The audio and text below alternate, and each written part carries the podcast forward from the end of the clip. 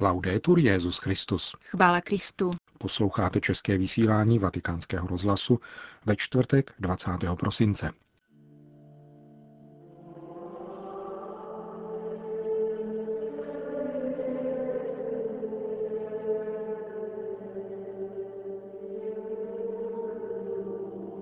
Benedikt XVI. Schválil dekrety Kongregace pro blahořečení a svatořečení, týkající se přibližně 1000 osob, z nichž nejznámější je papež Pavel VI., kterému bylo přiznáno dosažení hrdinských ctností.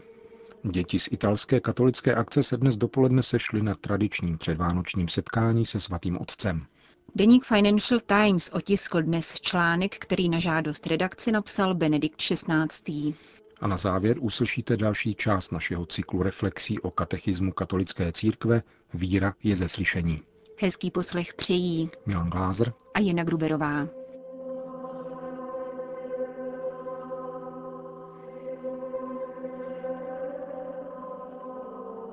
Zprávy Vatikánského rozhlasu. Vatikán. Benedikt XVI. Dnes autorizoval promulgaci dekretů Kongregace pro blahořečení a svatořečení, které se týkaly 21 beatifikačních procesů v různých jeho fázích a 3 kanonizačních procesů. První a největší kauzou je uznání zázraku na přímluvu blahoslavených mučedníků z italského Otranta, Antonia Primalda a 800 dalších obyvatel tohoto města, kteří vydali nejvyšší svědectví víře v roce 1480 po nájezdu osmanských Turků na toto nejvýchodnější město Apeninského poloostrova. Uznáním tohoto zázraku tedy již nic nebrání kanonizaci těchto mučedníků, jejichž svědectví silně otřáslo tehdejší Evropou. Všichni byli popraveni, protože po dobytí města odmítli přestoupit na islám. Beatifikováni byli v roce 1771 Klementem XIV. Další 2 dekrety, kterými vrcholí kanonizační procesy, se týkají uznání zázraku na přímluvu 2 řeholnic z minulého století. Italské sestry blahoslavené Laury di Santa Katarína da Siena a mexické řeholnice blahoslavené Marie Guadalupe. Následují dekrety, které jsou závěrečnou etapou beatifikačních procesů a podávají uznání zázraku na přímluvu 3 božích služebníků a 2 božích služebnic z Itálie, Španělska, Argentiny, Polska a Ukrajiny. Cestu k beatifikaci otevírají dále dekrety týkající se mučednictví. Nejvíce případů mučednictví, celkem 34, je z období pronásledování církve ve Španělsku v polovině 30. let 20. století. Jde o 9 mužů vesměs řeholníků, z nich 6 bylo redemptoristy, ostatní z menších u nás neznámých řádů. Dále 24 žen, z nich 15 sester ze společnosti dcer křesťanské lásky sv. Vincence de Paul, 9 paulánek, tedy nejmenších sester sv. Františka z Pauli, a 1 laička, vdova. Poslední dnešní dekret o mučednictví se týká chorvatského diecézního kněze Miroslava Bulešiče, který byl z nenávistí k víře zabit v roce 1947. A nakonec ještě 10 dekretů Kongregace pro blahořečení, které se týkají uznání hrdinských ctností božích služebníků, z nichž nejznámější je bezesporu Giovanni Battista Montini, tedy papež Pavel VI. Ostatní hrdinské ctnosti byly uznány v případě 6 řeholních sester, 2 z Itálie a po 1 z Polska, Španělska, Venezuely a Ekvádoru, 1 italského biskupa Francesca Saveria Petáňa, španělského diecézního kněze Juana Jose Bonal Cortáda a francouzského kněze Louis-Marie Bauduina. Vatikán. Lidé si často myslí, že mohou sami dosáhnout radosti, lásky a pokoje, avšak to vše může darovat pouze Bůh. Takto bychom mohli shrnout dnešní dopolední promluvu Benedikta XVI. K delegaci dětí a mladých lidí z italské katolické akce. Řekli jste mi, že hledáte autora a že toto hledání je motem vašeho letošního duchovního programu. Rád bych se vás zeptal, kdo je tímto autorem a zda jste ho již našli. Vím, že hledáte autora svých životů, který by vám pomohl k dobrému životu a spokojenosti. Víme, kdo tímto autorem je. Bůh, který nám ukázal svou tvář. Obrátil se svatý otec k mládeži při velmi neformálním a rodinném setkání. Bůh je rovněž autorem naší radosti. Pamatujte, drazí přátelé, že čím více se s ním naučíte rozprávět, tím větší radost pocítíte ve svém srdci. Budete schopni překonat drobná trápení, která někdy máte v duši.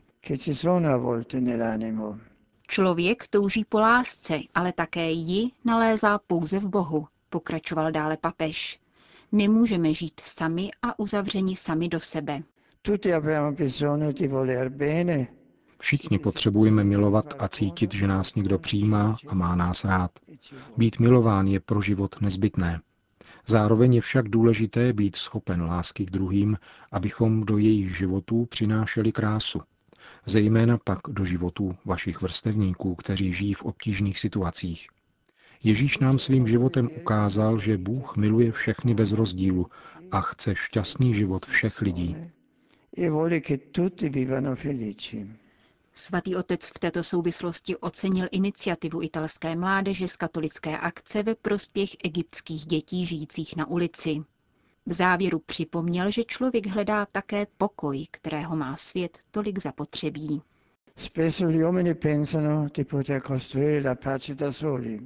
Lidé si často myslí, že mír vybudují vlastními silami. Je důležité pochopit, že pouze Bůh nám může darovat pravý a trvalý pokoj. Dokážeme-li mu naslouchat a vytvoříme-li mu prostor v našem životě, Bůh nás zbaví egoismu, který často znečišťuje vztahy mezi lidmi i národy. Boží působení podnítí touhu po smíření, odpuštění a míru i v člověku zatvrzelého srdce. Kdo hledá autora života, radosti, lásky a pokoje, zjistí, že tento autor není daleko. Naopak je blízko. Je to Bůh, který se stal v Ježíši dítětem, uzavřel Benedikt XVI. Londýn. Britský ekonomický list Financial Times ve svém dnešním vydání přináší komentář Benedikta XVI. Hospodářský deník se na papeže obrátil v souvislosti s publikací posledního dílu trilogie Ježíš Nazarecký a požádal jej o předvánoční zamyšlení. Svatý otec na tuto neobvyklou žádost ochotně odpověděl článkem nazvaným A Time for Christians to Engage with the World. Je čas, aby se křesťané zaobírali světem. Není to poprvé, kdy Benedikt XVI. Vystupuje v jiných než vatikánských sdělovacích prostředcích. V uplynulých letech přispěl právě ve vánoční době do programu britské BBC.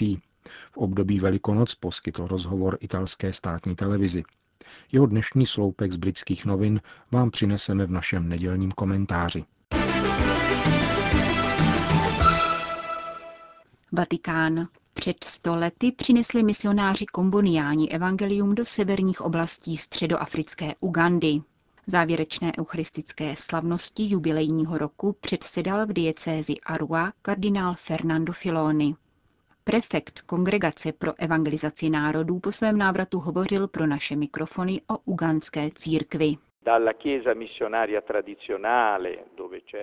Je to tradiční misijní církev, která byla nyní svěřena do rukou místních biskupů a kněží. Když jsem s nimi hovořil, zdůrazňovali svou věrnost evangeliu a učení církve při zachování svého lokálního charakteru. Církev na severu Ugandy se výrazně angažuje v oblasti výchovy a zdravotní péče a její práce je velice dobře přijímána. Přivítání, jakého se mi dostalo, jsem vůbec neočekával. Lidé čekali hodiny pod sluncem, aby dostali požehnání, slyšeli pár slov nebo se společně pomodlili. Na mši svatou k zakončení jubilea přišlo 10 až 15 tisíc lidí. Mnozí šli až 3 dny pěšky, aby byli přítomni. Neslavili jsme eucharistii v kostele, nýbrž na poutním místě, kde komboniáni před 100 lety vstyčili Kristův kříž. Věřící mi děkovali, protože to bylo poprvé, co jejich oblast navštívil zástupce římské církve. Přítomnost prefekta Kongregace pro evangelizaci národů tudíž považovali za velikou poctu. Uvedl kardinál Fernando Filoni po 5denní pastorační cestě do Ugandy. Vatikán. Svého pastoračního úřadu se včera zřekl patriarcha chaldejské církve kardinál Emanuel Deli III. Svatý otec přijal rezignaci 85letého kardinála a svolal do Říma synod chaldejských biskupů k volbě nového patriarchy. Jednání synodu proběhne 28. ledna příštího roku a povede jej kardinál Leonardo Sandri, prefekt Kongregace pro východní církve. Do té doby se administrátorem chaldejských katolíků stává biskup Jacques Išak, sekretář synodu chaldejské církve. Sídlem patriarchátu chaldejské církve je Bagdád. Francie. Zpráva etické pracovní komise, kterou v úterý předložila prezidentovi Hollandovi, otevírá prostor aktivní eutanazii. Komentuje vyostřující se debatu o ukončení života ve Francii katolický deník La Croix. Ačkoliv se komise vedená Didierem Sicardem termínu aktivní eutanázie opatrně vyhýbá, navrhuje například debatu o lékařské pomoci při pacientově sebevraždě. Předpokladem k odborné účasti na takovémto kroku by muselo být dvojí lékařské dobrozdání, které by diagnosticky potvrdilo, že nemocnému nezbývá více než 6 měsíců života. François Hollande chce navrhnout novelizaci dosud platného zákona zakazujícího přímou eutanázii v červnu příštího roku. Zákon z roku 2005 totiž neodpovídá oprávněným požadavkům občanů trpících těžkou nebo nevyléčitelnou nemocí, vysvětlil v úterý francouzský prezident. Naplnění jednoho z bodů Hollandova volebního programu má předcházet veřejná diskuse, kterou byla pověřena právě pracovní komise pro etiku ustavená letos v červenci. Konec zpráv.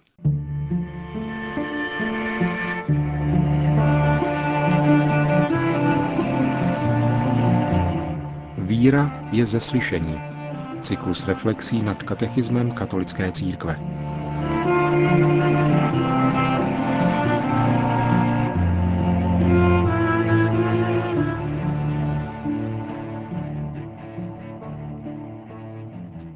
Předávání božího zjevení se uskutečňuje dvěma způsoby. Skrze tradici a písmo svaté. Jak nás učí katechismus, oba tyto způsoby stojí ve vzájemném těsném spojení a sdílení. Církev Bibli považuje za nejvyšší normu víry. Písmo svaté tudíž nejenom považujeme za hluboce náboženský text, nýbrž uznáváme, že je inspirované Bohem. V tom, co se týká naší spásy, je Bible jako taková bez chyby. Znamená to, že v biblických textech mohou být například historické nebo geografické nepřesnosti, plynoucí z lidských omezení autora. V pravdě, kterou nám Bůh chtěl zjevit, aby nás spasil, však není žádný omyl. V Bibli nalézáme skutečné Boží slovo, tlumočené do lidského jazyka. Proto, jak čteme v katechismu, křesťanská víra není náboženstvím knihy. Nový zákon nespadl z nebe, nýbrž je plodem hlásání prvních křesťanských komunit. Z tohoto důvodu má být písmo čteno a interpretováno v živé tradici celé církve.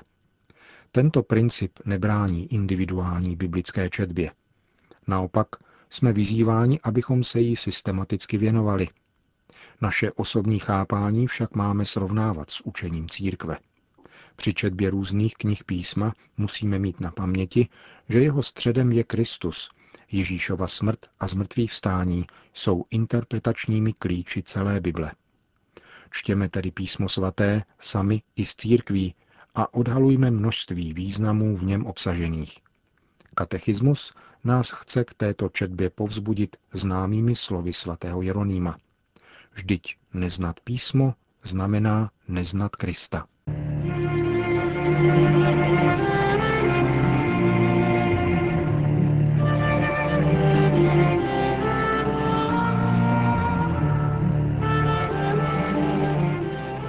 Slyšeli jste další část z cyklu reflexí nad katechismem katolické církve, které připravuje otec Dariusz Kovalčík, vyučující teologii na Papežské gregoriánské univerzitě.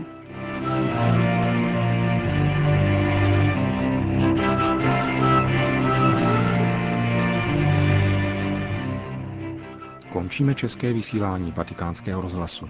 Chvála Kristu. Laudetur Jesus Christus.